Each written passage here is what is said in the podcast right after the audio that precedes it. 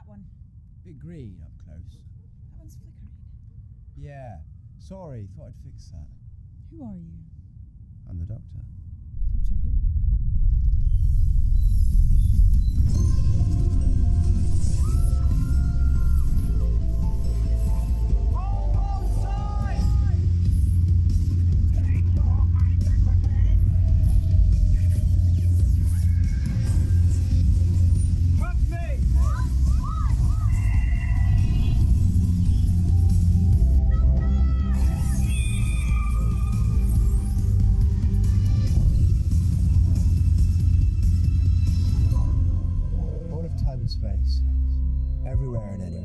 Star that ever was.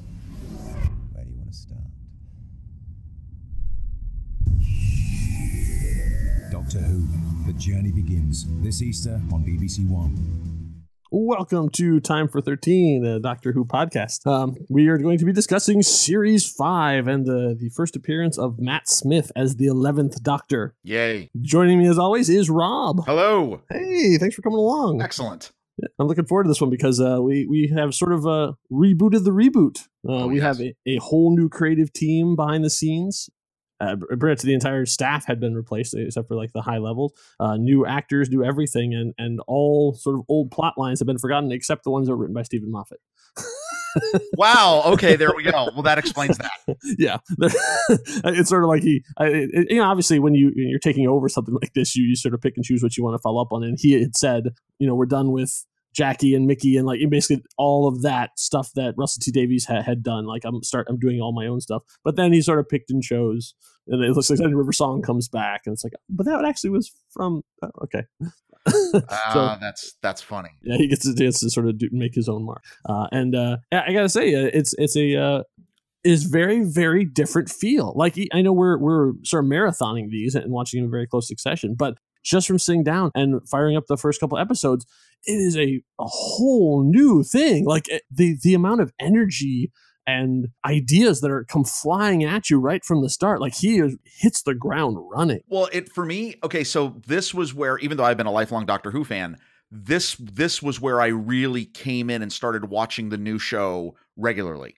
From the first episode, from the regeneration, Yes, um, well, because I, 'cause I didn't really get to see a lot of Eccleston or Tennant sure. when it was actually airing. So this was where, and I started watching them in, in piecemeal. But this is where I really dove in. Like life, my life at the time was a lot more. I had more, a little more free time, and I was like, okay, I can actually watch this.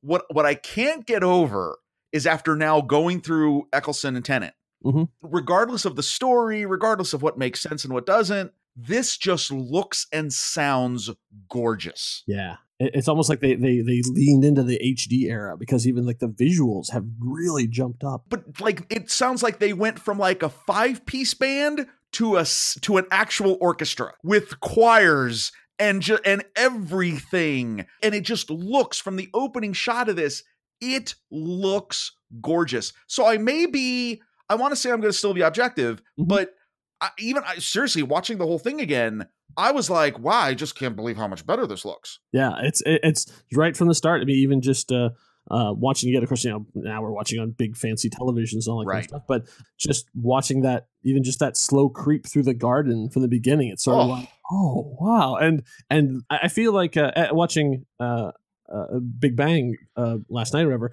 the the color palette yes the doc- I was that's something I hadn't really noticed until I was watching it again, and I was became very conscious. I read something about how the Doctor's tie is tied into things, like, like because uh, the the whole thing with Doctor, even in the opening, is the the past is blue and the, future is red, or I have that backwards? But uh, because when the when the TARDIS is traveling through the opening credits, it's going one way and then it's going the other, so it's going in the past, it's going in the future, and they they court they color coordinated his bow tie to be if he was in the past or he's in the future. So he's wearing the red and the blue. And I was like, oh, that's really interesting. And I noticed that. And so I watched it again. And suddenly, like, this color scheme sort of popped out to me. And I started looking back at clips of the other ones. And they really, really brought up that they must have had a, a different uh, DOP or something right that went in because like even just watching the the opening game because in in Big Bang they when they flash back to the eleventh hour the the blue of the the bench she's sitting on the blue of the door the red of I mean like it's it's very very vibrant in term, and it- that has to have been a deliberate decision oh that uh, I, I you can't that that red pinwheel yeah in the opening shot says it all. Like Yeah. it's no, it, it, it's gorgeous. Yeah, it is, it is, it is a, it's a visual feast, as they Yes. say. But And it uh, sounds and the audio too. oh yes, I mean, the music and the sound effects, everything. It's just wow, what a total difference. and so we'll get into that because they really set the palette with what I think one of the best of the of the first episodes of Doctors. You know, the, when the Doctor first shows up, it can be a little hit and miss. Some are, are better than others, and I say this has got to be one of the the best. Uh, just standalone episodes for a new doctor establishing himself. Oh, absolutely. and, and a new creative team establishing themselves. And that, of course, is the 11th hour, aka, Okay, so now this is the first time I am using a previous Doctor Who episode title ooh, as the alternate title for this one, okay. which is The Runaway Bride. that is absolutely true. Because this is way more the one Runaway Bride than the Runaway Bride. Yeah. Um, my Yeah. only, if I had to get silly, I actually almost half wanted to call this one Doctor of Steel because Oh, because I constantly get with the whole Prisoner 0 right? Uh-huh. Like you get you get flashbacks of Man of Steel with the Zod message to the Earth saying you got to give up the son of Kal- you got to give up Kal El or we're going to destroy you. Like And even the ship is a little crystalline. yes, no, completely, totally had Man of Steel flashbacks in this, but I'd still stick with the Runaway Bride. Okay, I like it. Uh, it and, and and I also like that. Uh, very clearly, um, Steven Moffat is a Douglas Adams fan because there's a couple of just very light homage things to to big ideas that are in the Hitchhiker's Guide to the Galaxy. Uh, that is very on here. Uh, one of the things being the perception filter that Prisoner Yes. Zero uses that you can't see. You can only see it out of the corner of your eye. That's an SEP. That's a somebody else's problem field from Hitchhiker's Guide to the Galaxy because it's a thing that when you look at it, it instantly goes in your mind and says, "Don't worry about that. That's somebody else's problem," and it just makes you edit it out. Awesome. Uh, so yeah, so we get to we get to see our, our new doctor, who's uh, you know uh, the TARDIS is on fire because of the regeneration. If he knows the regeneration is going to be like that, why do they keep regenerating inside the TARDIS? like you know it's going to cause destruction, Well, or at least just just keep it parked. right? Yeah, Yeah, like- or, or or just you know just step outside. Right. But eh, you know, I guess they're, they're usually not in the right minds by the time they get to that. But most so. times, though, I think in the in the in the uh, the lineage of the show, it he most of the regenerations are inside the TARDIS. That is true, and also they're not usually that explosive. I guess when we watched uh, nine regenerate into ten, uh, that was it was pretty much just a standard like wah, and then boom, there's the new guy. I don't think they quite expected because I guess maybe because ten cheated and stole the regeneration. Maybe it has extra stored up. It all it also has something to do when whenever you have an excuse to blow up the set. That's true. Yeah, burning it all down so the next team can bring it all up. which which okay, by the way, side note, again, because I came in, I came in religiously watching this at Matt Smith. Wow, is the new TARDIS interior shocking? Yeah, especially from the sort of very stripped down, like it went from like a sort of an Apple Store look, uh, and then they stripped it all down to the roots of the of the TARDIS, everything like the choral theme, as they call Right. it, and now to have a very, I guess, steampunk is that? Oh, it's steampunk. Oh no, this was total steampunk, especially at the time. I mean, when it was, Yeah. I think, it was at the height of popularity. And the I like the multiple levels. The you multiple like, levels so are you great. Can have you can have lots of different angles in the TARDIS when you're you're shooting it and stuff too. But Uh-huh. most importantly, I am thrilled we are back to a flat-sided console. Oh, okay. I I will tell you this as a classic Who fan, I Mm-hmm. despised the round console. Oh, really? Yes. Okay. Interesting. I'm happy they went back to that. controversy. I, uh, Yes. I don't, I don't have what feelings to the round versus. Oh square. no, it had no, it has it has to be flat. It has to be a I'm interested that, that I also like the fact that they have then tied in the uh, sonic screwdriver to the theme of the TARDIS, and Oh, now correct. we've established that the TARDIS can create or recreate sonic screwdrivers right. because at the end of the thing, bing, a new one pops out, and suddenly he's got a different sonic screwdriver than he had before. Because as you know, we're both huge sonic screwdriver fans. Exactly.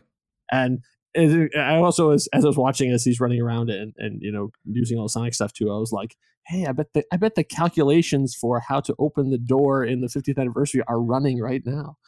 Oh, funny. Spoiler. But yes. Yeah, spoiler. Ah, that's true. Oh, that's very funny. yeah, I didn't think of that, but it's like every time one gets destroyed, I was like, "Do the calculations transfer? Do they go to the cloud? Is there a is there a Sonic screwdriver Oh, cloud the. Doctor has established? How, how does it when they get destroyed? How does it go from one to the other? Because the program has to keep running, but wibbly wobbly. Uh, no, Of but course, you know, yeah, the universe will be rebooted by the end of the season here. so- Um, yeah, that's true. The uh no, but I'll tell you, I you know what I what I took away from this was Uh, first of all, interesting that, and I know I think Moffat has said this that you know this was a regeneration story where the Doctor doesn't is not asleep, right? Right. Normally he's resting. Yes. He doesn't get the chance to do that.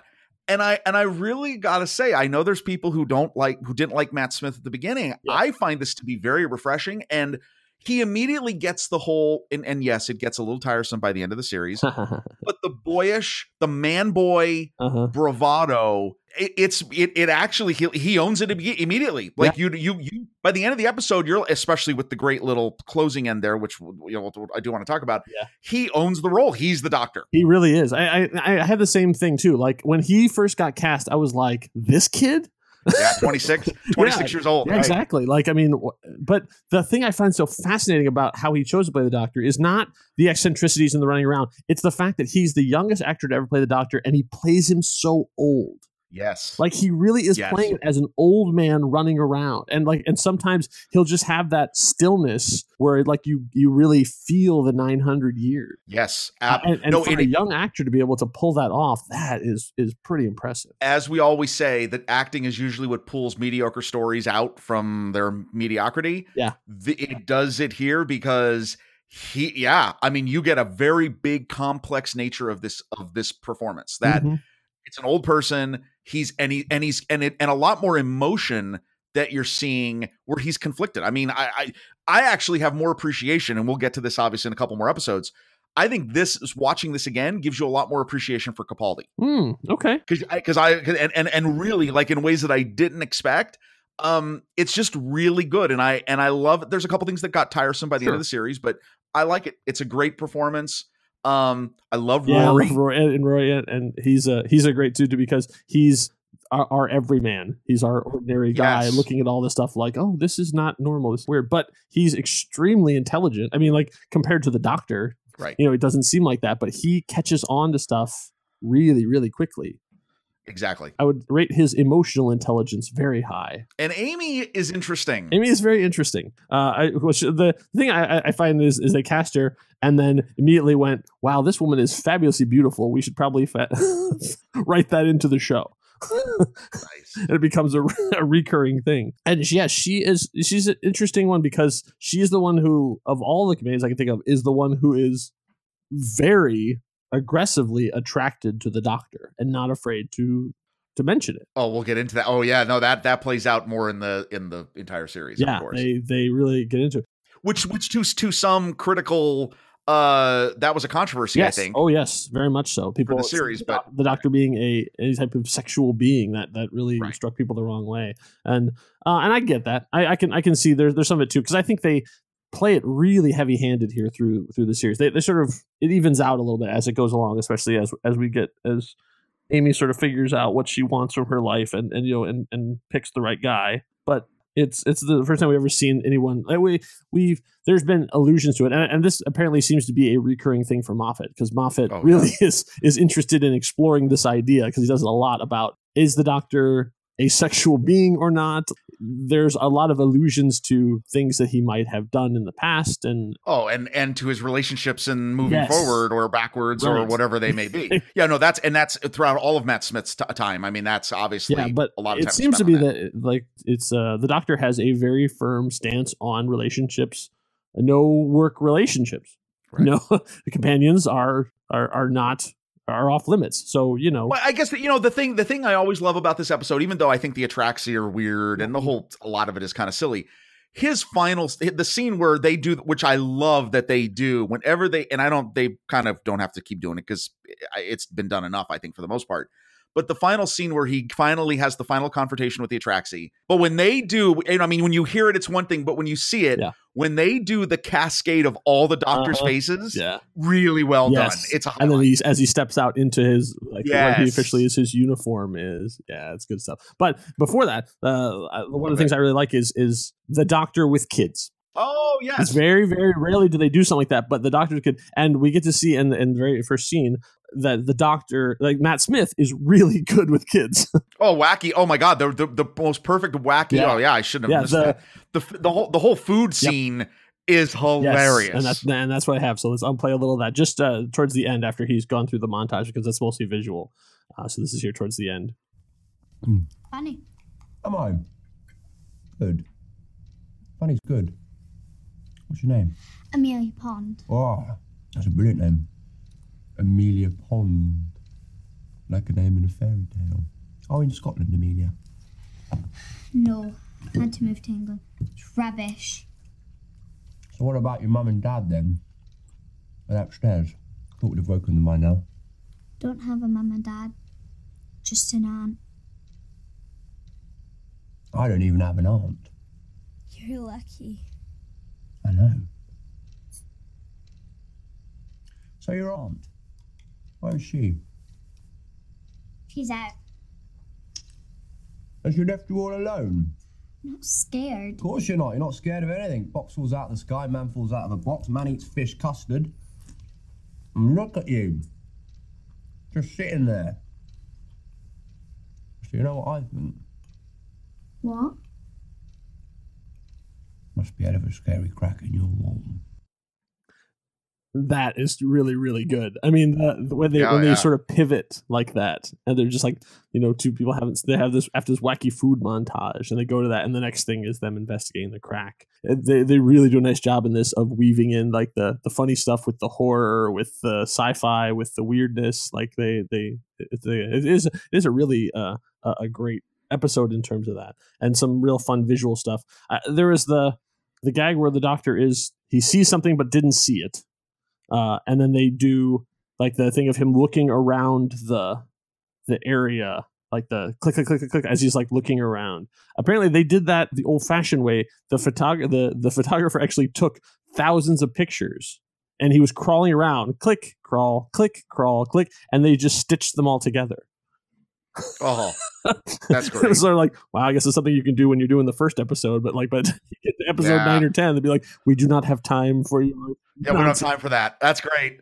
Oh, But yeah, wow. we, it's yeah, yeah, it attracts you with the, the jumping into bodies and stuff, and yeah, okay. I mean, it's like it's a it's a fun little gag, but I'm glad they become like a recurring you know villain thing because it's well, it's I all did. about the doctor. So it's it's better to have a a sort of low end villain because you really want to focus on the new doctor and and how and and weird thing about um okay now whoever i mean obviously this is something they did but this episode starts an interesting thing about this Mhm. series um what's up with stuff coming out of people's mouths Yes, that does seem to be. There's a couple things that like become uh, signature recurring things. I mean, obviously, aside from like the crack and uh, you know, Right. that was but yeah, there's a lot. There's a. I didn't even think about that, but you're right. There's a lot of of things coming out of people's mouths.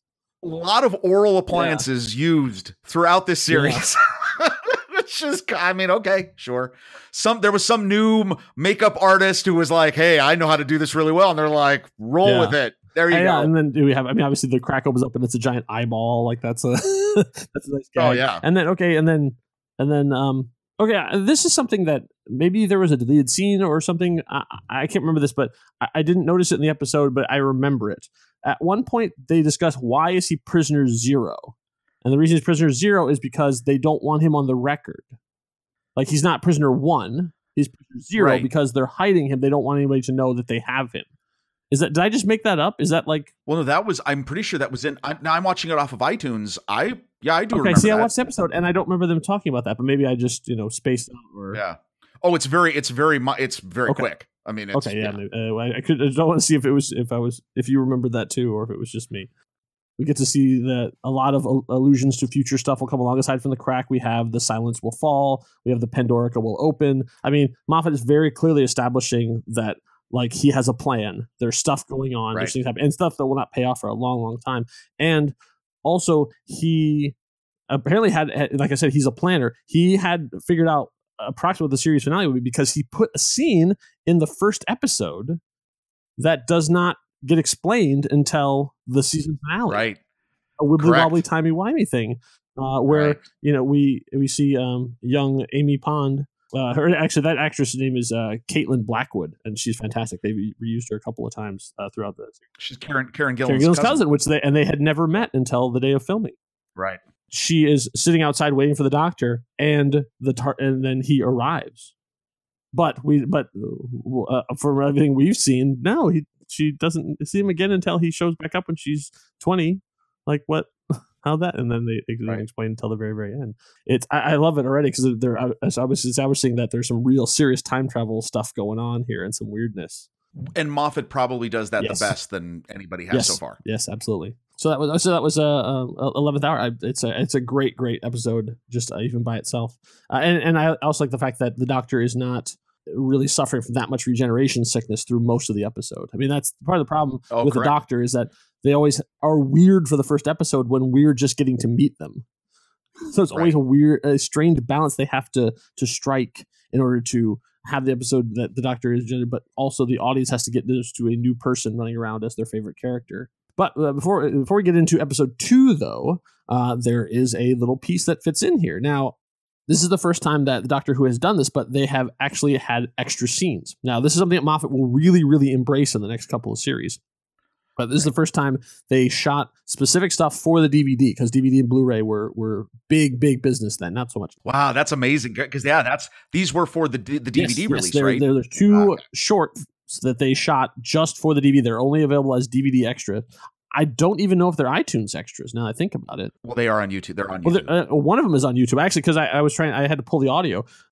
Oh, actually, before we before we jump that far ahead, uh, uh, we, we talked about it and I didn't play it. Uh, here's a little bit of the the at the end of uh, oh, it's closing. Yes, his big monologue. Go ahead. because this is this is part of the thing is what we learn very very quickly is Matt Smith is great at doing big speeches, and this is his first Yes. big one.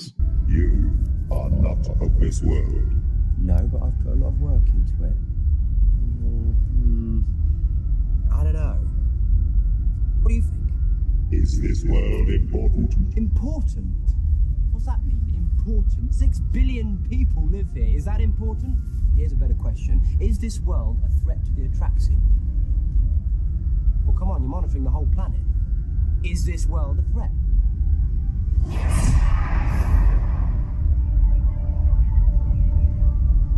No.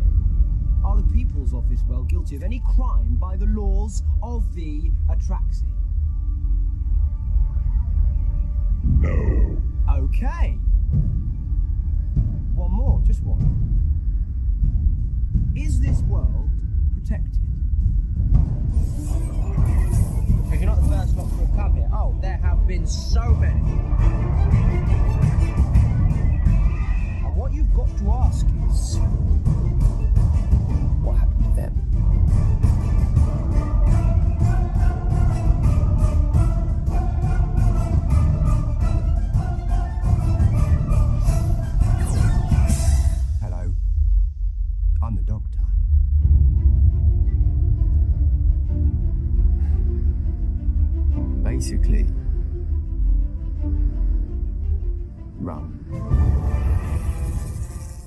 It's a great music cue there too, as it's well. Oh, the too. music again! The music is incredible. Yeah, Murray Gold is really going out of his way in this time because you can feel he's re-energized by this too. And Oh, it's total. I mean, really, no. There's a lot to say for for creative. When you know, look at all of us who are creative minded. Mhm. You, you know, you, you get to parts where you're doing the same thing over and over, and yes, there is some wonderful pow- power and energy that comes from rebooting things. Yeah. so this is clear. So, f- from this, Amy obviously runs off with the doctor, and we see that it's actually her, uh, you know after the year jump, uh, we see it's her wedding day, uh, and, and she runs off. The next thing you see if you watch the next episode is her floating out in space. Well, how did she get to the point where she was floating out in space with the doctor holding on her? Well, that's what the the first meanwhile in the TARDIS answers. Uh, there's a, a whole thing of her sort of freaking out about. Uh, about the doctor and why is she there and what is he like and is he an alien and like it, she at one point she wonders if he's a like a, a squid thing living in a human body and uh, like a space space squid. yeah Yes. so she's freaking out entirely about this and then he finally calms her down uh, and then uh, wants to show her some of the cool stuff that the TARDIS can do and that's where she, it's it's a four or five minute short but this is this is how it ends Okay. Yeah, I think I'm done there. Amy Pond? You've barely started. Cats, do you know what I keep in here? What? Absolutely everything. Anything take your fancy?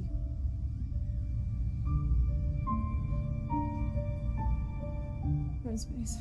Yeah, that's space. But it can't be. But it is. It's like, it's like, it's like special effects. Like what? It's so, isn't it? It's not real. Get out. What? No. Seriously. That's right. He shoves her out the door and then grabs her ankle. And that's so when you start the next episode, that's where we find them. it's a little bit um i was gonna say before it the, the, the cued there y- you know it's it's flirting 101 Yes. was my alternate title for this i feel like okay i mean she's scared but she's not really that scared it's uh, really good Oh yeah, she's never really scared, but she it it's it's really worth checking out because it's a fun. Oh, yeah. It's just the two of them together, and it's very you know, it's her first time in the TARDIS, and she's it's basically this marathon of questions. What about this? What about this? What about this? And just you know, uh, on the verge of panic, and the doctor sort of has to to, to get her to calm down and answer her questions one at a time as they come flying at him. yeah So uh, you don't have alternate titles for the meanwhile, so you flirty one. oh i do well that, that flirting 101 i do have one for the one later okay. on for part two Okay. Uh, so yeah, so then from this uh, we go right into uh, the beast below, aka zoltar's matrix or wait there's a, there, uh, there were there were two they were too good Okay. or hotel california galactica Oh wow! Yeah, I can see we went with two of those. Those are both really good. No, I couldn't. I could not pick between the two. Zoltar's. Matrix. Zoltar's Matrix. I mean, because okay, I really love this episode. I know it's kind of weird, uh-huh. but the visuals again, mind blowing, and it has one of the great. Well, okay, I don't know how much. You know, here's the thing. This is a this is a crazy concept, and Hotel California Galactica. Yeah. You know, Battlestar Galactica. We're out the remnants of the UK, Starship UK, out trying to find a, another civilization. We used up the Earth, Yep. whatever. Um. Okay, craziness going on with Yeah. the with the Zoltar, like you know, yeah. fortune teller machines, Uh-huh. and and it's and it's weird, and you're like, what's going on? And and then you know you get to the end, and you realize, and the Queen is in there, and all of this Yeah. stuff. But what was amazing is it's got. I mean, it's very exciting. It's a little scary. It's it's wonderfully produced. Mm-hmm. Yep. But we have one of the greatest scenes of the Doctor put getting himself put in check and getting, you know, he's so full of himself Yeah. that it takes the companion who he rudely discounts Oh yes. and she's the one who saves the day and i'll tell you this here's here's the great thing second episode of this series and immediately now you have completely solidified the doctor companion relationship Yeah.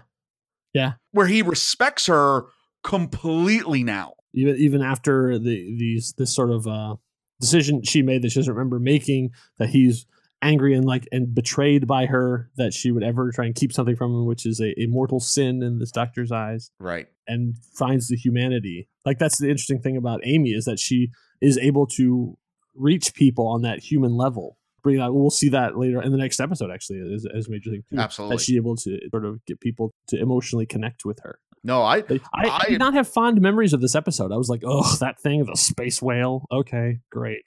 And then I watched it and I was like, this is really good. Like I really, Yeah, no, I really enjoyed right. it so much more than I think I had before. and even and even with the even with the ridiculous like the Jurassic Park plot device, you know, with the glasses of water and the we, you don't see the vibration. Honestly, it was I really enjoyed it way better than I remember the first time around. Yeah, and, and apparently there was a, uh, a a cut line or scene uh, where they talked about uh, the other countries did this too. Uh, that they had uh, their other. They talk a little bit about uh, Scotland. Scotland, of course, wanted its own ship, and so it was out there. But other countries were doing this too. But at some point, the I'm not Starship UK, uh, what spaceship? I don't know, Starship UK, yeah. uh, had closed its borders. Like basically, they they're like like we're not talking to anybody. We're not dealing with anybody. They're and so that's why they were sort of off on their own. Oh, interesting. Yeah, and then we see Liz Ten. That's a big thing. Liz Liz X, and then the, uh, the thing with the uh, with the mask was really a, a fun reveal. And yeah, yeah Oh, yeah. Doctor Good is more likely to. Yeah, it was it. They always have to have like the monster and stuff too. So like the I don't even know what those guys were called. The The fortune teller judges. Tell- yeah, yeah. That doesn't quite fit in with the, No. the what we learn later. It's like why then do you have people going around killing children because of it? But it's like, hey, you need a you need a, a, a monster, and it's a great visual of the the happy face that slowly gets more and more angry as it uh, Yeah. as you as you disobey more. It's it, it- I, I am perfectly happy to give a uh, to give a pass to the creative director of this episode. yeah, it, it was just cool. I was like, okay, fine. yeah. Oh, I'm not going to get into the fact that when their when their heads turn around 180 degrees, there's a third head. right, and even a fourth, I think at one point. and a fourth- yeah, like I'm like, it's just, okay. it's just swapping where we don't see. Yeah, it's fine. Let's move on. so from here, they get a call from the uh, from Churchill, and so they have to run off to back to World War II to the Blitz in Victory of the Daleks, aka ex Dalek Machina. yeah, this is this is uh, an interesting one. Once again, we have the Daleks coming back again. Like, okay, and Winston Churchill. Obviously, he does a he does a great job as, as Winston Churchill. We get to see a little. There's there's this, this history between the two, the Doctor and Winston Churchill, which uh, is interesting. Uh, that was fun. And side note, I love the actor Ian McNeice. Yeah. Um, and I only I'm just this is a little side note. I love him because okay, when my when our daughter was growing up, she was younger. We would play Joseph in the Amazing Technicolor Dreamcoat Oh. with Donny Osmond Yeah, that's on right. repeat. Yep. He plays P- Potiphar, Yep, Potiphar, Potiphar. in that. And he's been in a bunch of stuff. Yes. He's he's a hugely versatile British actor. Yes, Just I love him. Yeah. He's great. he, he does a great Churchill, and he even has reprised the role for uh, Big Finish. So there's a bunch of oh, uh, cool. Doctor Who World War II stuff that he does that he does Winston Churchill in it. Yeah, it's fun. They we get into some of the effects of the cracks in time because Amy doesn't know what a Dalek is. Right. The things I like, I like uh, the the scientist uh, that they bring on. Uh Bracewell. Bracewell, yes. So they bring in Bracewell. Bracewell. I think that's that's a really interesting thing. That it's a, he's a a Dalek spy essentially. Like we could see a Dalek make a human, which will become very important later on. And then as he's actually turns out to be a bomb uh, to cover all their stuff up. And then that's another uh, great scene there too, where like we were talking about, where Amy uh, has to reach him on his uh, humanity in order to get him to stop from exploding to to sort of go away from the fact that he's a robot thing and remember the human side of him uh, and that's a great little scene where where she's gets him to remember his lost love uh, and get there. And then also he gets a nice ending too, where he gets sort of sent off like you should run. They have that thing where they're trying to get him to run. And World War II, obviously, they the, the writers seem to really like going back to World War II. But I don't really get the what the they, they made such a big deal of like we're rebooting the Daleks again.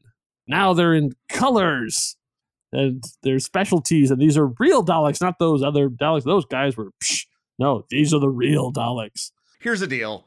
I love well, first of all, I love the British I love the Ironside di- Dalek. Yeah. Like I think Yeah. that's very cool. Yeah, it was, it's a good visual, especially when it comes. I love who, whoever whoever did the little pr- uh, period propaganda posters. Those became a huge marketing thing because they're really well done Yeah. and they're totally cool. Obviously, this was an opportunity that they were going to try and we're going to completely redo the Daleks. They've been the Mhm. same for all this time. I remember hearing this was a big controversy. Yeah. I kind of like it. I think they needed a bit of a, an update. Mhm. You know, they're bigger and Uh-huh. bulkier, and they got more stuff. And the and yeah, the colors. How can you? How can you? You know, a new paint job obviously will fix anything. right. You know what? I mean, I just I found the episode fun, and the thing that I re I love the play between Churchill and the Doctor because one of the things I think that this addresses. Davies did this with Tennant. Mhm. I love when they address big gaping questions in your head that you never get addressed in the show. And in this one, it's you know I could save millions of people if you would just give me the TARDIS. That's right. and no, and I, and I really got to say, like, yeah, I, I I'm glad that they addressed that because when he shows up in these actual period wars and massive tragedies and things that go on, you know, you want to say, you know, you could you could just save everybody. and and this is and this is addressed in the Pompeii episode and all this other stuff.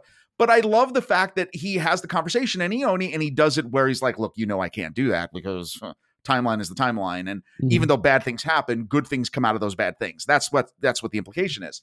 I really I love the fact that that's that's touched on. I just think that that's great. Yeah. And I think the ending is really great too. That, you know, I mean, again, Amy is proving herself to be, which, okay, you said this at the beginning, and I Mhm. totally see, you see it in these two, two episodes. Yeah. You know, he, he, Moffat definitely ignores a lot of the, of the 10th Doctor and his, and his need for a companion yes.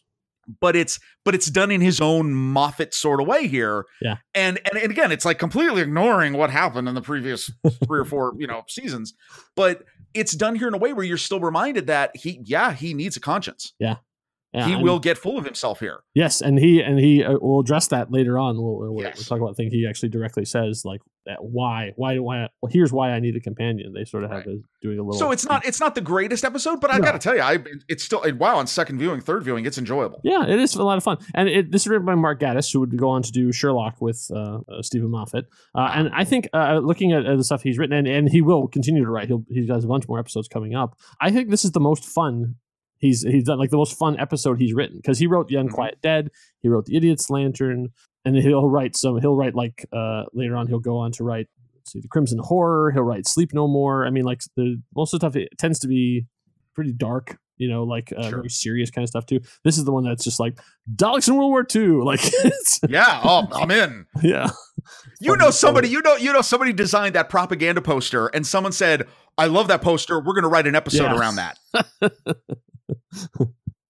keep there them hovering, boys. There you go. Uh, so then, uh, from from pretty typical sort of, um, we have a we had a future one, we had a past one. We're, we're following basically the uh, the the template of of nine. You know, we've gone to the future, and we've gone to the past, I mean, and, and so now we come to the point where I think the Steven Moffat era really, really starts, where he like throws open the doors and goes, "All right, let's get timey wimey, let's get weird." oh yes. Because we have the time of the angels, aka Okay, now you're to think I copped out on this, Oh. but you're only but but it's it's not a cop out until you hear the title of the of the the companion episode to this. So, Time of the Angels, aka Aliens, okay. Flesh and Stone, aka Predator. Oh, okay. because I wow, here's the deal. I love I, this is really cool and River Yes, Song. and River Song, the Return River Song. So you have me at River Yeah. Song. But what's amazing to me is when watching these episodes again back to back. Okay, the first one is bunch of people getting hunted with a bunch of of military people in a one. confined space. It's aliens, which immediately pivots to a bunch of people with military men getting hunted in a jungle. it's true. it's totally aliens, which pivots into Predator. And I was, I, you know what? That like, makes me like the episodes even more. yes, it's. I mean, that is This is- completely what it If was. ever you wanted to understand the Steven Moffat era, or like to have examples of it, this is it. Like this is oh, absolutely. pure 11 Steven Moffat stuff in here. River Song, Weeping Angels, uh, wibbly wobbly, timey wimey stuff. Uh, Oh, the- like uh, some real drama with Amy. Uh, you've got multiple timelines around. I mean, like there's so much s- spoilers. Like there's just so much stuff packed into these episodes. Being scared of something as as typical as a statue. Yes. Yes, and then we get to and we get to see the angels move for the first time because we Yes. Oh yeah. they have a, not only do they have a, a the quantum lock where like when you like basically if they get hit with photons like if you look at them they like but they actually will as a self preservation thing will do it by instinct like oh there's somebody there I should probably not move Right. and it turns out they can so like we see just every once in a while just like er, just the creaking of as, as an arm moves or a head moves uh yeah it's it's there's a lot of really i mean there's just so much packed into these two episodes and some great great Well- river song stuff Well, and it's it's you got River Song and you got you got her mystery expanded. You I love the whole and which again you don't get this payoff until even the following series. Mhm. The cleric the soldier clerics Yes. who are called father. Uh-huh. Um yeah, you don't you don't get I mean, wow, talk about Moffat seeding Oh, yes. storylines. Yes, we have the we have the silence will fall in this. We have um the headless monks he talks about. Yes. Uh, I mean, there's just so much, and uh, this even calls back to uh, Silence in the Library because she says about all these things that are ahead of you, the wreck of the Byzantium. Well, here it is. This is the wreck of the Byzantium. They like he. It's just like he threw that in. Uh, as a future thing, way back during the the time when the Doctor, or the tenth Doctor, first met River Song, uh, and here it is, the story playing out. And then because this river is from future is from their future she has already had the adventure that we're going to have when, with the pandorica so she's already been through that right. and so she's talking about like oh next time you see me but you i won't know because uh, that's it's my past your future i just oh i just love it it's it's and it, it still holds together too that it, what's fun about this watch rewatching it is that you're with river now Right. like when you first watch it and you don't know who she is and what happens and all that kind of stuff, you're sort of like, "What? Just tell him." Like, "What? Why the spoilers? Like, come on!" But now, knowing because you know what she knows, you have Right. those moments like when she figures out something, you figure it out too. you go, oh Exactly. yeah, because they're talking about that. Oh right, sure. Oh no, this no, she's just. uh, I just love the character. Yeah, I, I know I have a ton of audio for this this stuff, I, could- I could have gone I could have gone on and on, but uh, the only thing I pulled from this one uh, is the speech at the end of the first episode because I remember there was also a big kerfuffle uh, in when they did the end of this episode is that we get to or the the preview for this episode I should say for uh, Time of the Angels is that the preview showed the Doctor firing a gun. Oh Like, right. the doctor doesn't fire guns. Why would you have that? And because it turns out there's more to it going on than that. So then he has. This is when the, the angels have been taunting him and taunting him and taunting him, and he finally has his big speech where he uh, he gives them a, a warning at the end of the first episode. You made me trust you, and when it mattered, you let me down. What are they doing? They're trying to make him angry. Sorry, sir. The angels were very keen for you to know that. Well then, the angels have made their second mistake because I'm not going to let that pass. I'm sorry you're dead, Bob, but I swear to whatever is left of you, they will be sorrier. But you're trapped, sir, and about to die. Yeah, trapped. And you know what? Speaking of traps, this trap's got a great big mistake in it. A great big whopping mistake. All mistakes, sir. Trust me. Yeah, Trust me. always. You lot, trust me. Sir, two more incoming. We faith, sir. Then give me your gun. I'm about to do something incredibly stupid and dangerous when I do. Jump! Jump where? Oh, just jump high as you can. Come on, leave a faith, Bishop, on my signal. What signal? You won't miss it. Sorry, can I ask again? You mentioned a mistake made. Oh, big, big mistake. Really huge. Didn't anyone ever tell you there's one thing you never put in a trap if you're smart, if you value your continued existence, if you have any plans about seeing tomorrow, there's one thing you never ever put in a trap. And what would that be, sir?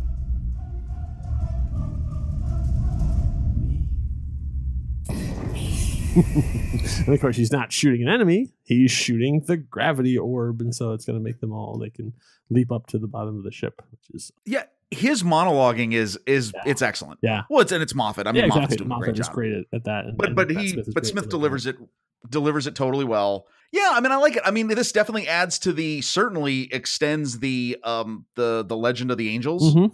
Um, it makes them really, really uh, their vindictiveness Yeah, and their Yeah, and their they they turn on to full on villains as opposed to just sort of like uh, I don't you know uh, sort of plot devices. They really have their own agenda and stuff too, and they're and they're kind of dicks. Oh yeah, completely. I mean, that's that's a it's a great that's a great moment when they're moving through the whole thing and they're having this conversation about the fact that the people of this planet have two heads, and then they realize none of the statues do. None of the go, statues do. Oh, and Bob. And well, no, and that, and I love, and I love Bob. Just there's nothing like somebody in a monotone, like simply plain voice, just telling you, well, you're going to die. yeah, that was a good thing to do as opposed to having an angel talking. Yeah, no, it was really, yeah, it's a great, no, it's a, it's a great two parter. But, but only- again, Aliens Predator. Right, Aliens Predator. The only thing I'm a little bit like eh, about is the whole the image of an angel becomes an angel thing. I, it, it adds to some great stuff with eh, with Amy and the countdown. That's really creepy, and having to keep her eyes shut and wandering through them. It- th- There's some great stuff with her, and we also have in that scene we also have another wibbly wobbly timey wimey thing of. It, that, eh, it was one of the things that we thought was a continuity error at the time, but realized no, no, it's deep, deep planning. Where Oh yeah, Doctor leaves her, goes running off, and then comes back and comforts her, but he's dressed differently. But we only see the edges. But like he has, he has lost his jacket. An angel has taken his jacket. When the doctor comes back to comfort, he's wearing his jacket again. which I'm sure when you see that first time, and you're not, if you're really paying attention, Yeah. you're like, oh, that's a continuity error. But- like in production, And then you realize, no, no, oh, it's a continuity for the show thing. yeah, it's actually a real thing. Like Yeah. that's that's incredible. I yes, totally. The only negative, well, it's not. I don't know if it's a negative.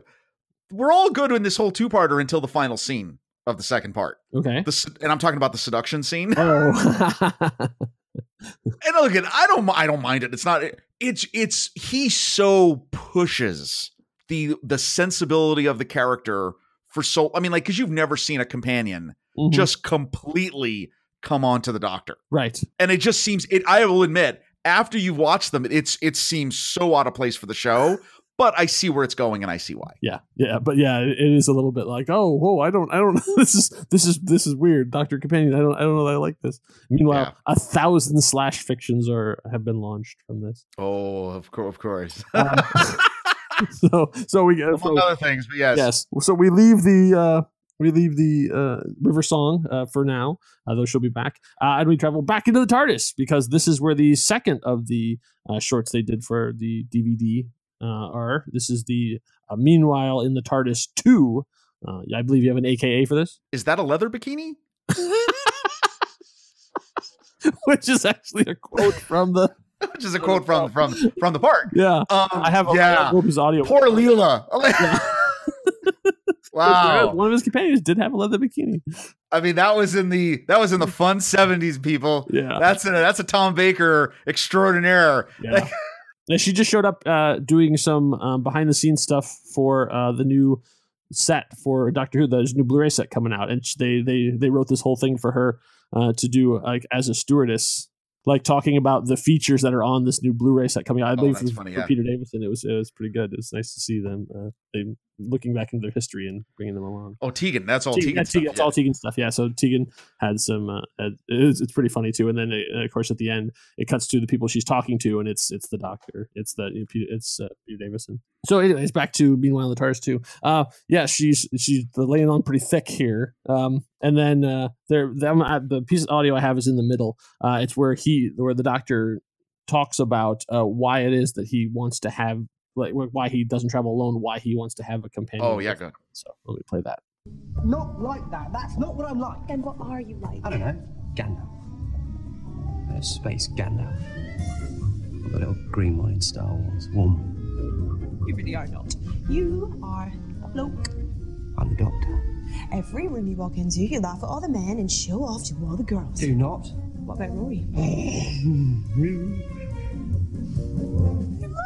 No, that was just an involuntary snort of fondness. Ah, you are a bloke and you don't know it. And here I am to help. That is not why you're here. And why am I here? Because. Because I can't see it anymore. See what? I'm 907. After a while, you just can't see it. Seeing what? Everything. I look at a star, and it's just a big ball of burning gas, and I know how it began, I know how it ends. And I was probably there both times. Now, after a while, everything is just stuff.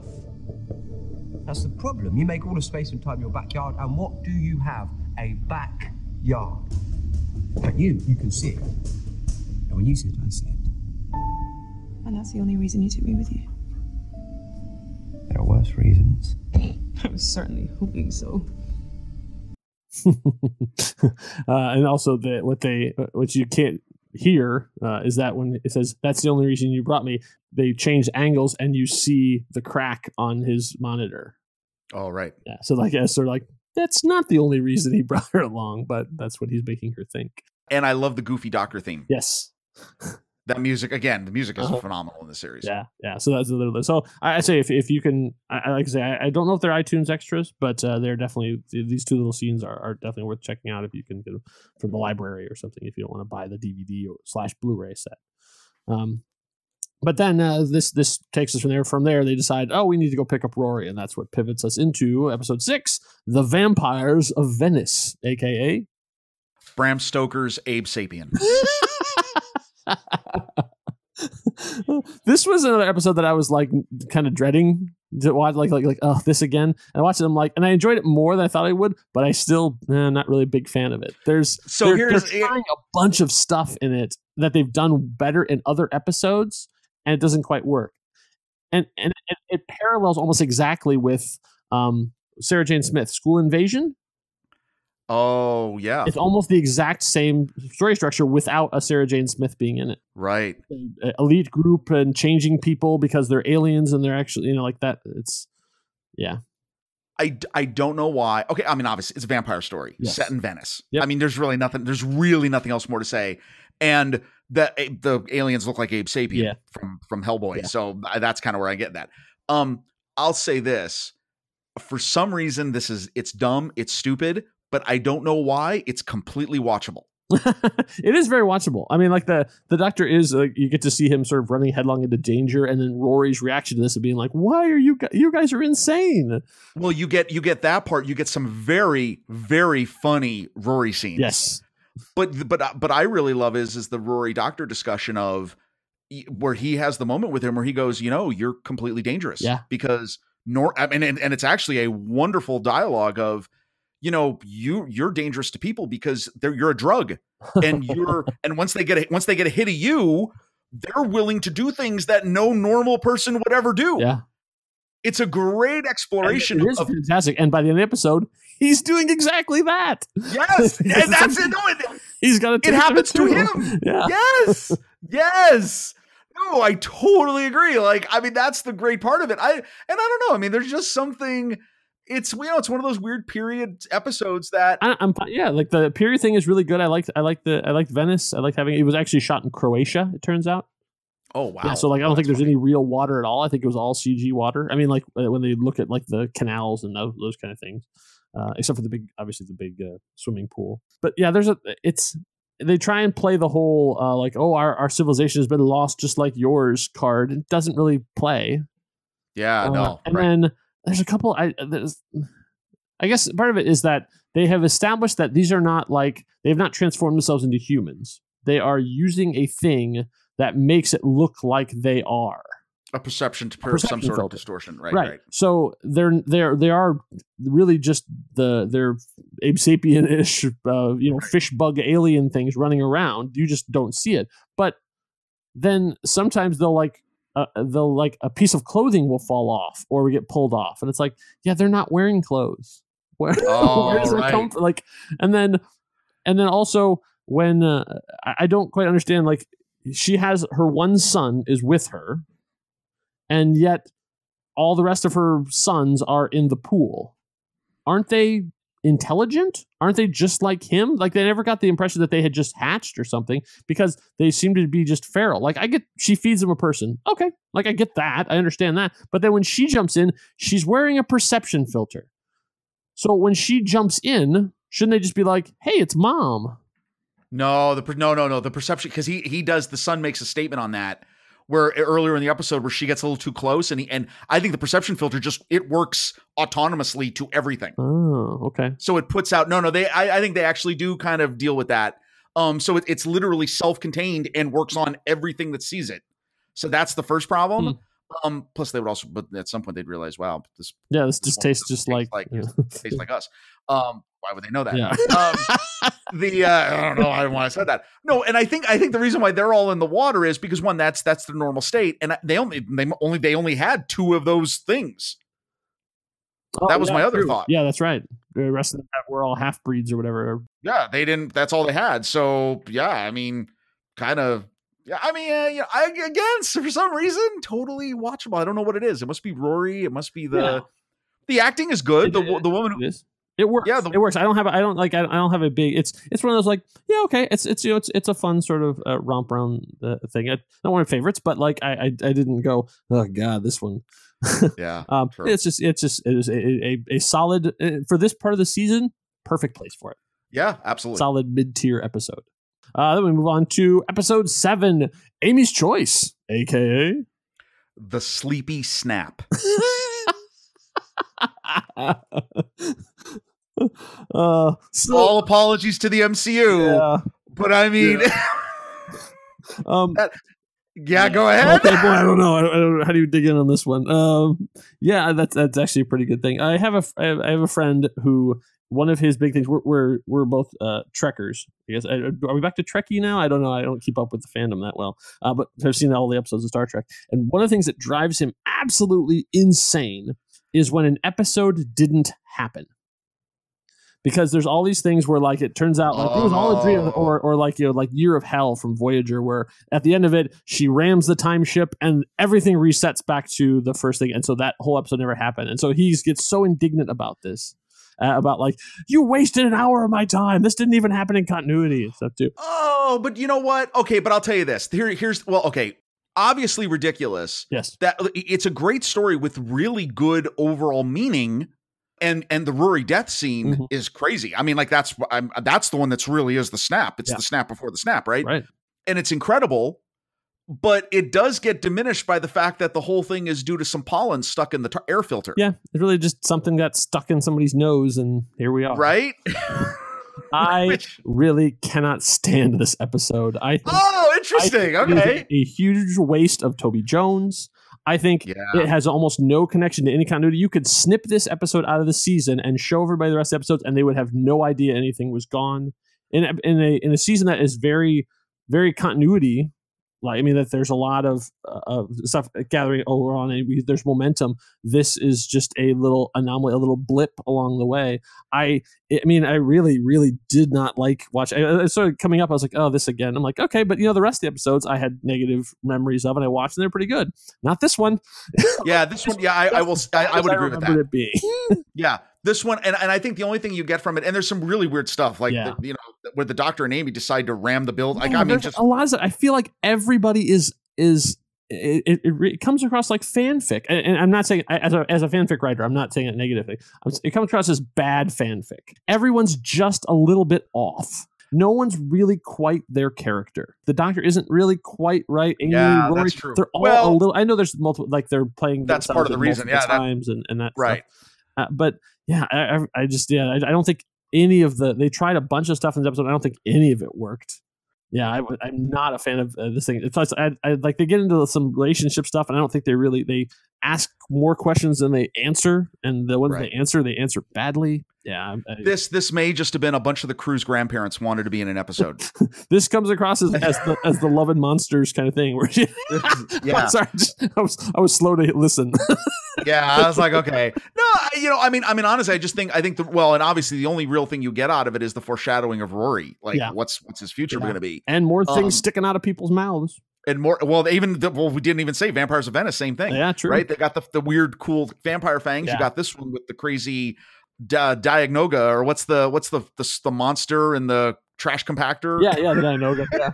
Star Wars. Like, I mean, yeah, it's yeah. This is not. This is probably this probably is my least favorite yeah. of the season. Oh yeah, absolutely. Yeah, it's by far my least favorite of the season. Yeah, it's just I, I you know they they tried something and yeah, sometimes it doesn't work. You know, sometimes But amazing, Sometimes you get Blink, sometimes you get Love and Monsters. No, I, I'll tell you what. I come back though. That scene, the great sp- kudos to special effects though on the on the dissolving of Rory at the end Mhm, Yeah, because that was a very that was like right out of Infinity War. very true.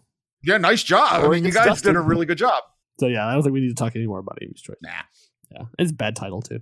Uh, so moving on, The Hungry Earth, aka Rise of the Mole People, which which is a which is an actual title of a ridiculous B movie from long ago. Check it out. Yeah. Or wait, I do have an alternate one, oh, okay, which this one's just weird. The Klingons of the Doctor Who universe.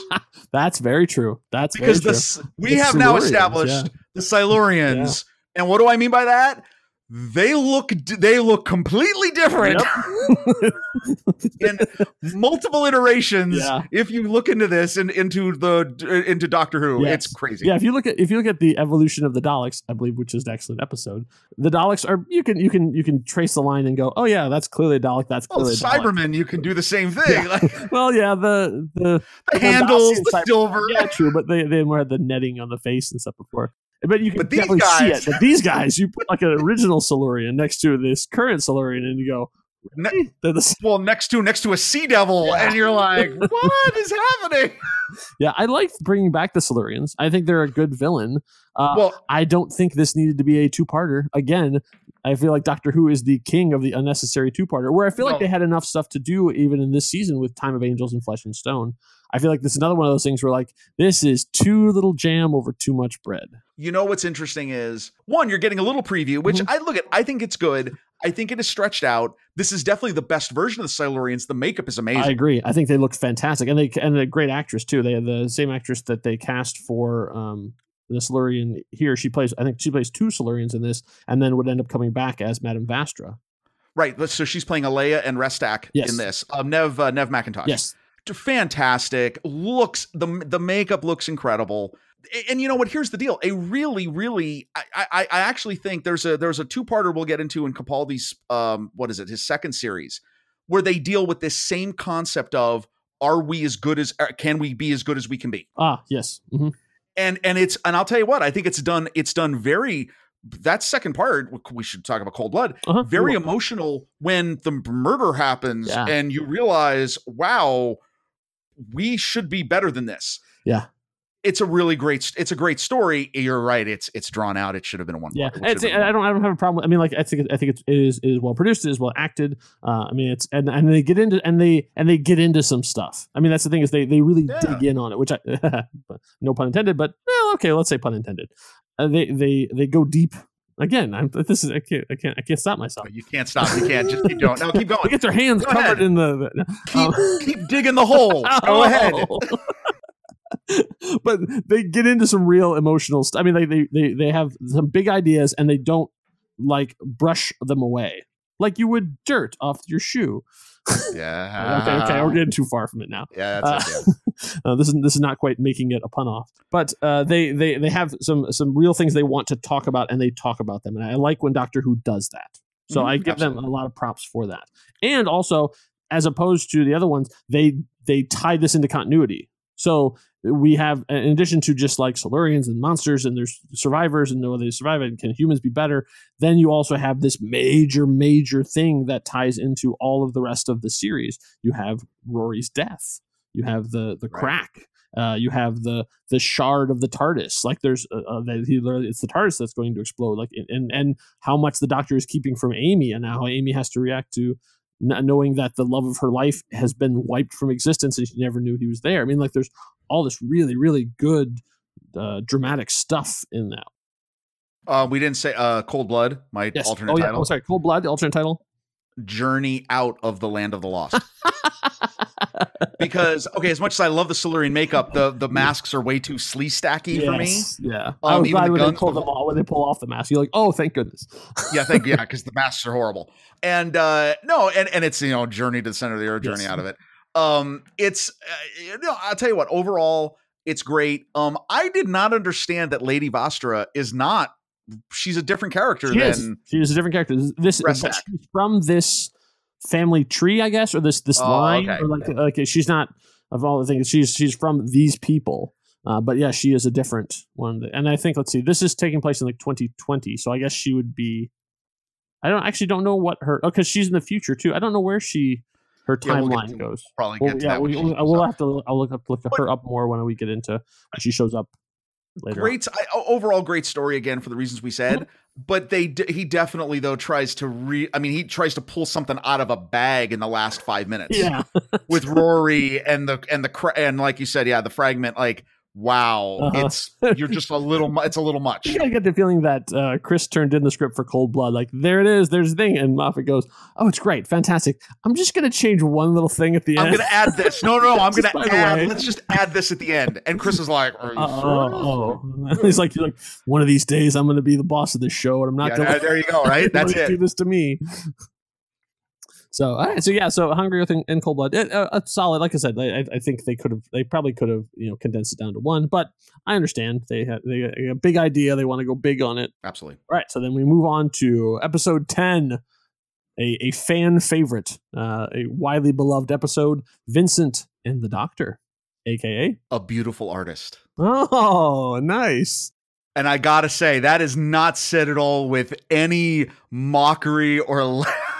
I mean, this is Yeah, one of the best episodes. yeah. And, this is this is great because it's it's written by a, a person who's not known for his Doctor Who work. This is actually written by Richard Curtis, who wrote Four Weddings and a Funeral, Notting Hill, Bridget Jones' Diary, Love Actually. Like he's a big time a romantic uh, film writer. Like he's he's a, he's a, a pretty big deal, and the fact that he sort of came, we'll see this a lot over the next couple of things of a sort of a out, an outside writer coming in to write Doctor, and then and just knocking it out of the park. Oh, this is yeah. And it clearly is a love letter to Vincent Van Gogh, but also find a way to make it a also a thrilling Doctor Who story, and in addition to all those things, tackle the issue of depression and uh, Mental illness. mental illness and and, and Yeah. do it in a very mature kind of way where it's like the doctor can't fix him. So it doesn't like show up and go you know what vincent? You're great. Everything's great. Like now you're fine. Go and live the rest of your life in joy and peace. Like it's it's something this is this is a problem that is too big for even the doctor to fix. And they they and they don't do it in a sad way. They find a way to celebrate uh, the person as they are and not as someone who needs to be fixed Oh no, it's it's this is a brilliant episode.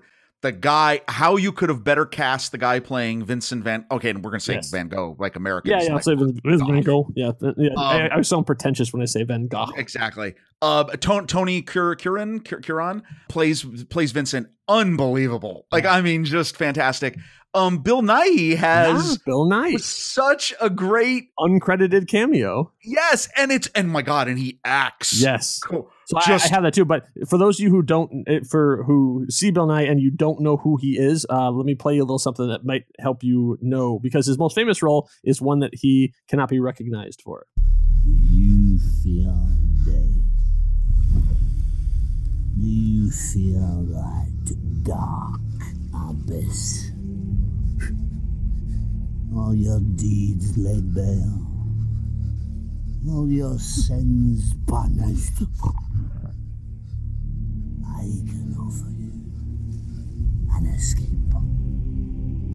So of course, Bill Nighy played Davy Jones in the Pirates of the Caribbean two and three. Um, uh, he's done a, a ton of stuff since then. He, I think Richard Curtis probably brought him in because of his stuff in Love Actually. He played the the rock star who, who had to do Oh, a that's terrible right. new version of a yes. which I won't sing because I can't afford the rights. Um, but yeah, so he came in as sort of an uncredited cameo and just knocked it out of the park. Like just a very small role. Like I have to, you just have to deliver this one speech, and oh my god! Absolutely. And I, and I have that, I have that too. So let me, we're talking about. Let me play that here. Um, as the doctor brings Vincent in, and this guy is talking about how he feels about Vincent Van Gogh uh, as a as a artist and as a human. Mr. Black. Uh, we met a few days ago. I, I asked you about the church and Auvers. Oh, yes. Glad to be of help. You were nice about my tie. Yes.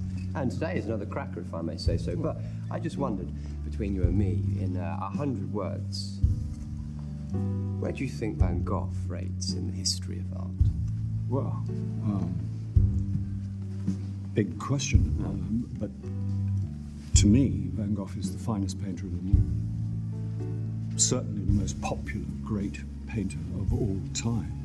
The most beloved. His command of color, the most magnificent. He transformed the pain of his tormented life into ecstatic beauty. Pain is easy to portray, but to use your passion and pain to portray the ecstasy and joy and magnificence of our world, no one had ever done it before. Perhaps no one ever will again. To my mind, that strange, wild man who roamed the fields of Provence was not only the world's greatest artist, but also one of the greatest men who ever lived. Vincent, I'm sorry. I'm sorry. Is it too much? No. They are tears of joy. Thank you, sir. Thank you. You're, you're welcome. You're welcome. Sorry about the beard. Fantastic. Yeah, and Oh. I um, say as an as an artist, that is like the dream, and so like you could you could tell Richard Curtis are leaning into it too. Like as the, all you want is to be recognized for your work, validation. validation. You want validation? Yes, No, and, absolutely. and that, and to have that that level. I mean, is it laying on thick? Sure, but in the context of that episode, it absolutely works. totally works and is and is only topped by then the the the next monologue Yeah. when they come back. Do you have that one? I don't. Okay, but when when the Doctor, one of the most, I think actually one of the most famous lines to come out of Doctor Who, uh, probably in the last ten years, of everybody, every life is a pile of good things and a pile of bad things. Um, there's a 50th anniversary poster I have that I got as a present for my brother. That that's the, I mean, that's the quote that they put on it. Oh wow! Like it's it's just incredibly powerful. This is such a great episode. Only other thing I would mention is um so there's a group called musical group called Athlete. That song Yes. is Chances. Mhm. That's the song that's playing. Yep. They obviously got I mean it's a great song Mm-hmm. and they totally got tons of of you know FaceTime from this. And I just found it interesting in that how important music is. Yeah. So this is a side note to this, but if you you're all familiar with Don McLean and American Pie. Mhm. He has another song that is on that album from American Pie called Vincent Hmm. that is about Vincent van Gogh. Go and listen to that Yeah. song because listen to that song with retrospect to this episode, it's amazing. And it, and if and if the the if the seventies-ness of it gets you, Josh Groban did an amazing cover of it. oh yes, Yeah, that's so right. I would eh, so if you're if, even if you're a fan of that, seek out his cover of it. It's it's it's tremendous. oh, good stuff. Yeah. Um. Yeah, so that was uh, Vincent the Doctor. It's it's a it's a terrific terrific episode, and A phenomenal episode leading into yeah, chapter yeah no, episode eleven, the Lodger, aka the late late odd couple.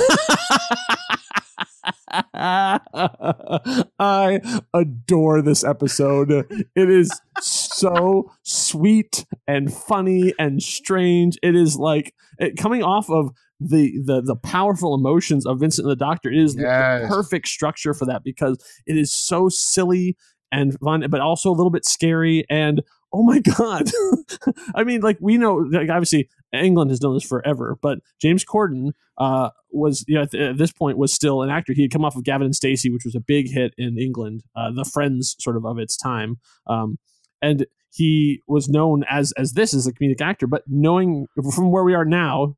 Here, uh, looking back as as he's the karaoke, carpool karaoke guy, he's the you know he's the fun host of the Late Late Show. Like seeing him like this, I'm like, oh god, he's so good. He's Oh, so good.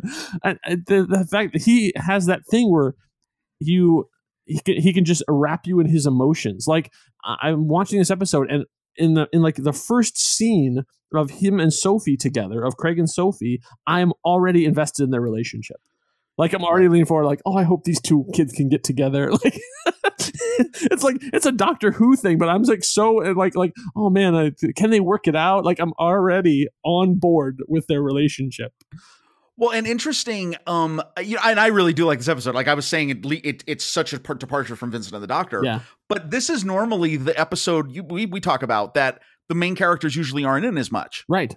Yeah, yeah. That's because Amy is, is is sort of off on her on her own thing in this one. So this this is this is the the slot for the for for Blink for Love and Monsters. Like this Right. is the the one of the actors having a light time so they can they can sort of flex them, and this is that for for that that slot. Well, okay, so but I what I did love is what I and, I, and you're I agree with you for all the above. I Mhm. mean, yeah, James Corden's a greatness. Um, it's a little weird. I you get because you're getting a lot of you're getting a lot of um preface to the silence Yes. and and all of that. Um, but I mean, the only thing. Okay, one.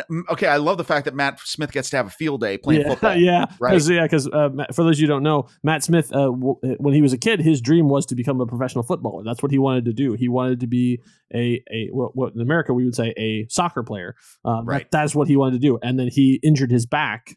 Uh, and sort of had to give up that dream and sort of discovered acting later and turned out to be oh this is the thing i was supposed to be doing but has always had love for the game and so in this he actually gets to show off his his uh not uh, uh not insignificant skills I love the fact that Moffat is so eager to bring in real life pieces of their actors' lives into the show. Yes. which I I really appreciated that in this episode. yeah Um, now the only other thing that okay, the only thing weird that gets weird is so this is so basically the silence is trying to make their own TARDIS, hmm and the TARDIS that that creation of that TARDIS is what's keeping his TARDIS from landing on Earth. it's it, the what I what I understand from from the the write ups is that um there because it is it has warped time essentially it's causing time loops. Like we see that on the soccer field. Ha ha ha ha ha, ha, ha like that kind of thing. The TARDIS won't land because there's time distortion Ah, because it. it's it's you know it's not it's not regular it, like a TARDIS can land next to another TARDIS but this one is throwing off so much let's say background radiation but in terms of temporal that it can't get in so it needs the doctor to go and solve that thing so it can actually land and not have a you know a chronal distortion so the it's the right it's the right amount of humor, funniness. Mhm. I love yeah, I mean again, I love the odd couple dynamic. The only negative I had about it was it really does soften the blow of the horrible murder of 17 people. yes very wacky one fun like that like oh yeah also there's a pile of corpses upstairs Like, hmm, okay. That's odd. That's the only thing. and you know i No, didn't even i didn't even remember it as being tied into the silence Oh, right. Yeah, because like I had as I was as I, I watched the episode, like oh man, it was really good, I, like, and I was reading the synopsis, and it was sort of like they talk about the doctor looks at the the pilot and he goes, oh, and he turns and he turns away and completely forgets that the pilot's corpse is there.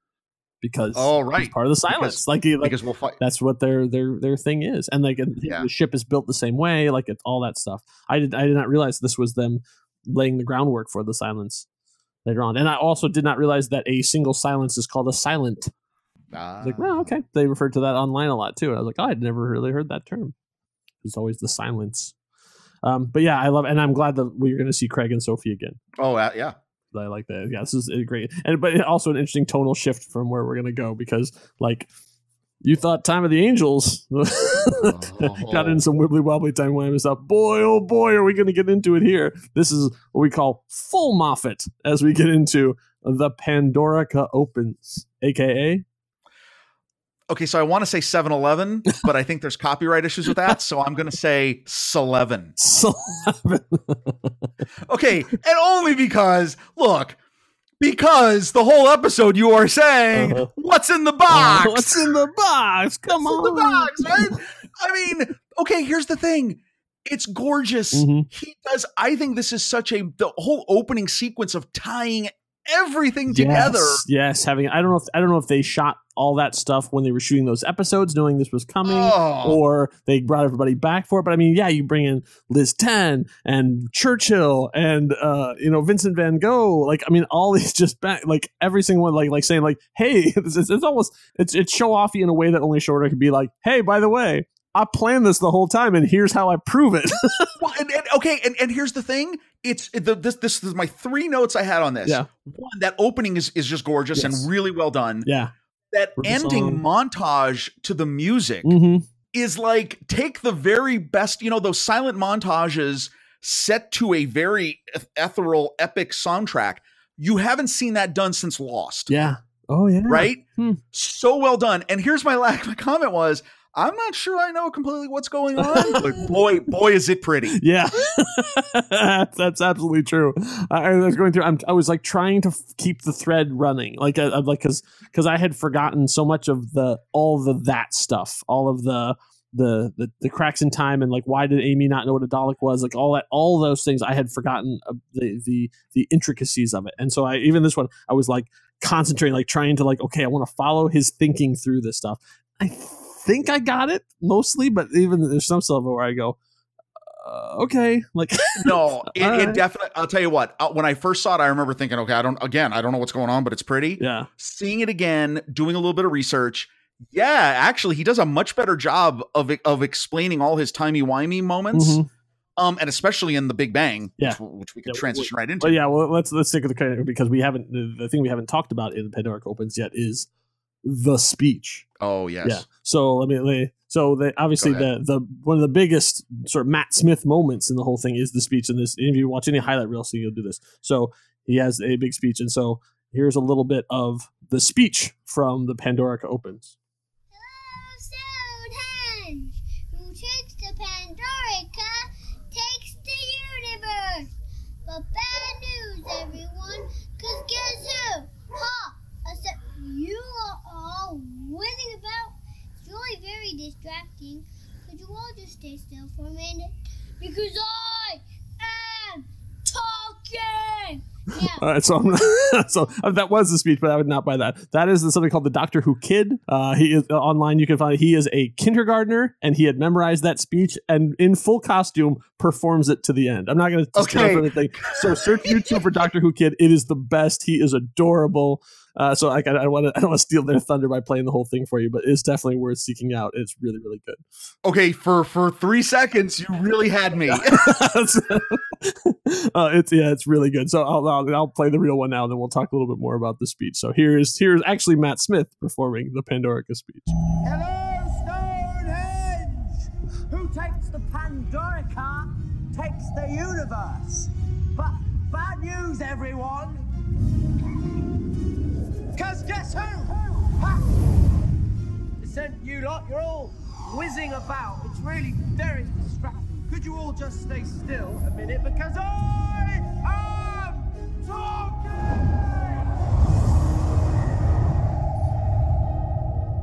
Now, the question of the hour is who's got Pandorica? Answer, I do. Next question who's coming to take it from you?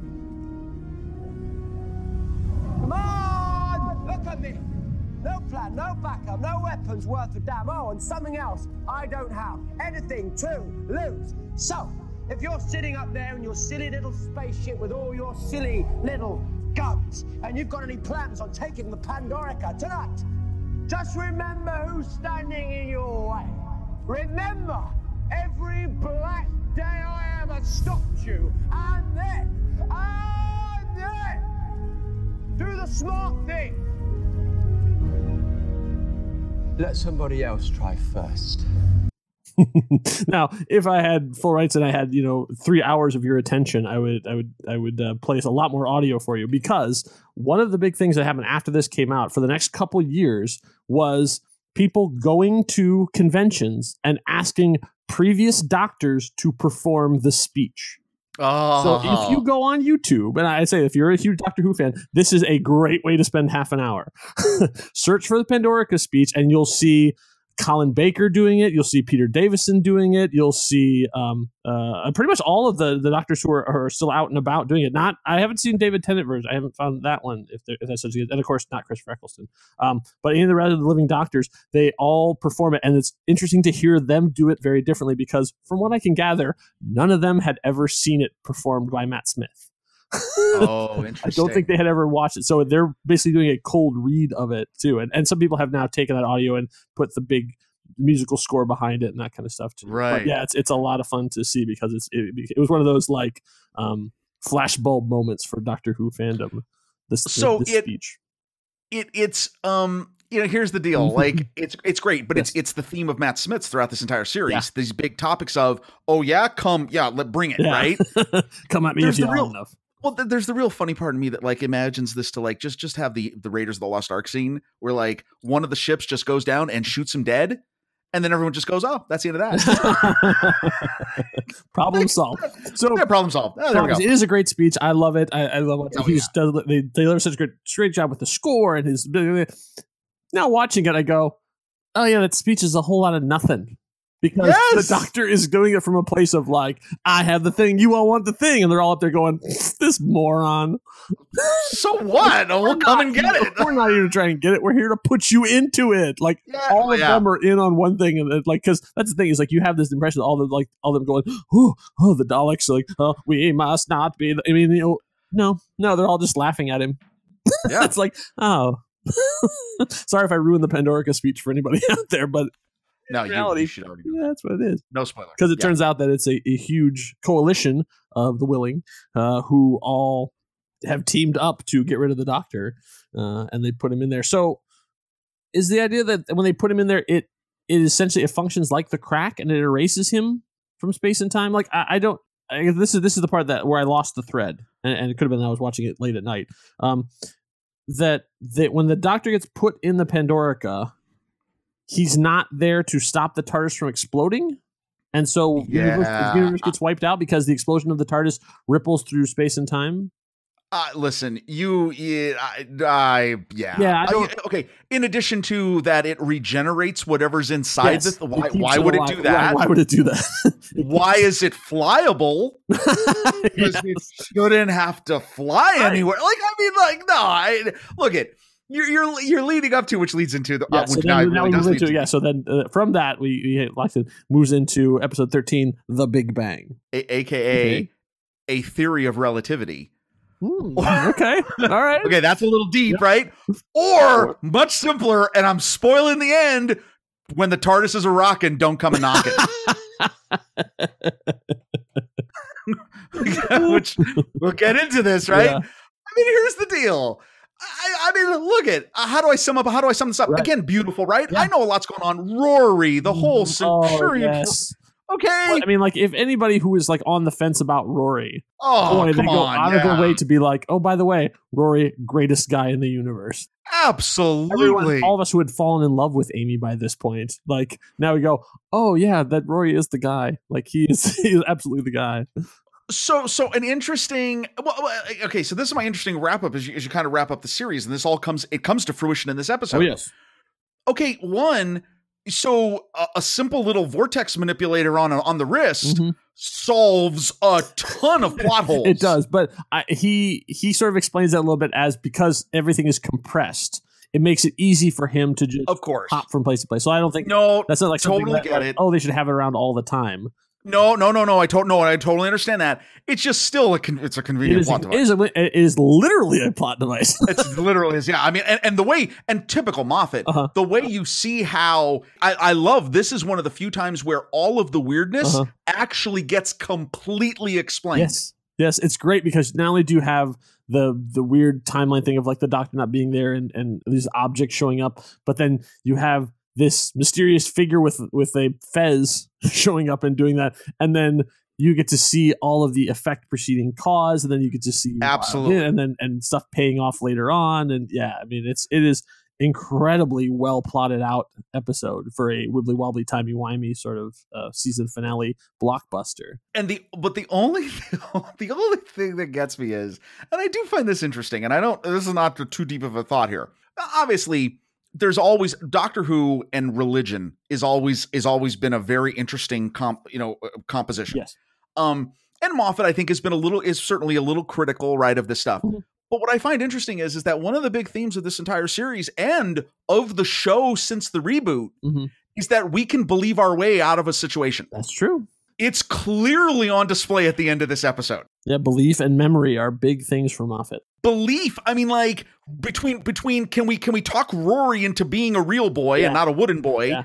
and and the big thing at the end where i'm gonna believe the doctor into back into existence That's right. which i find interesting like i just i, I like it i just am like It was also one of those things where they they did such a good job that I, I had forgotten something old, something new, something borrowed, something blue, and the TARDIS shows up, and it was like, oh, of course, like the, the the there's the reality distortion field around that. Of course, that would work right perfectly to that, and have him show up in his full on tuxedo and Oh no, it's and and just, and the whole thing at the end with I mean, well, when yeah, okay, so the the resolution is great. Yep.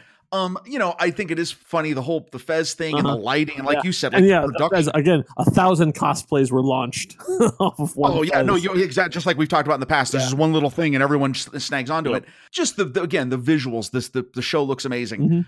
Um, in terms of how he flies the Pandorica in the TARDIS explosion and It's the restoration feel. uh, He, he he you can extrapolate everything from a small thing like one cell can you can create, create an entire body from. So Well, apparently and- one element of the universe, the original universe, you can restore it to its full power as the Dalek was restored by the thing, even though it should have been out of continuity, out of out of chronology, whatever you want to say. So if you take that element and that restorative light and put it in a thing that's going to spread it everywhere at the same time, the explosion of the TARDIS, then it will cause that whole thing to restart.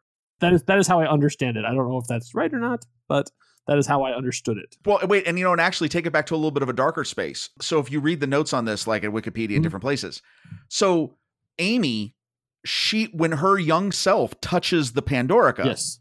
that's what transfers the DNA for them to basically restore her. Yes, because yes, she had been injured, and they put her in the door to keep her alive, and it was it needed a a sample of her DNA as it should be in order to restore her to that. Well, wait, so wait, well, actually, I'll go. I mean, actually, she's been dead for 1900 years inside the Pandora. Uh, uh, only mostly dead. Yeah, I, I, I got that. I mean, I was like, really? Because that's what you've basically been saying. No, I mean, it's, you know what? It's just fun. You've got to check your brain at the door for a Yeah, little bit of it. I, I found this way more satisfying than some of the Tennant two part enders. Mhm. True. I Yeah, I mean, th- that I will definitely say. So, you know, I like it. And then, of course, the ending is kind of funny when he shows up at the wedding. yeah. You know, one that her parents are get her parents get restored in this version of the universe, and then the silly giraffe. I mean, I know people have made a lot about that with him dancing. Uh-huh. Um, he has a great moment where, with River Song, Where which she- is yeah, wonderful. she talks about like you know because she does obviously she's from later, but she knows that he's about to find out all sorts of stuff, which we will talk about in in series six. So I love that, and and yeah, which would come to the end of well, the honeymoon is spent in the TARDIS. Mm-hmm. That's right. which, which, is Which- is comes to my exactly title. ties in very very directly into season six. So there we go. Yeah. So all right, so yeah, so that was that was series five. Uh, the, our, our Moffat as showrunner, um, uh, Matt Smith and uh, Karen Gillan as the the main stars, and of course Arthur Darvill and uh, lots of other uh, great actors coming into it too. It's it is it is a knockout buffo of a season. It really has a, like a lot of some of favorite episodes are in this. I mean, they really went all out for it, and it shows. You could see the energy, the excitement of we get to we get to be doctor, we get to control Doctor Who now. This is going to be great. Well, and strong and very strong for a Doctor's first series. Yeah. Overall, much stronger than we've obviously seen. Right. Or, or we'll see. Yeah, exactly. And we get to see a lot of things uh, starting out here that not only plotline stuff like you know like the crack and like uh, the silence and those kind of things, but also the quirks and the foibles and stuff that we're going to see later on. The speechifying and uh, Amy Rory relationship. I mean, all these things that are established here that are going to be end up uh, used uh, again and again and again over the next couple of years. Awesome. So yeah, it was, it was Very a good. really really solid season. So fun. So all right, thank you all for listening. Uh, we will be back uh, next time to talk about series six, we're going to get some some really serious River Song stuff. Um, if so, if you're you're a fan of that, that's coming. If you're not, then and then uh, yeah, then we'll uh, of course we'll start out with dis- discussing Christmas. Outstanding. So uh, as always, thank you, Rob, for joining me. Thank you. Uh, thank you, Engineer Alice. Uh, she makes everything sound so much better than it actually is. All the professionalism comes from her. All the mistakes are my own. We will uh, see you next time. Um, keep on flying. Keep on TARDISing. Keep on time traveling. I don't know. I need to have a good sign off phrase. Ah. see you next time. Bye. You've been listening to a Legible Scrawl audio production. Find out more about us at our website, legiblescrawl.com.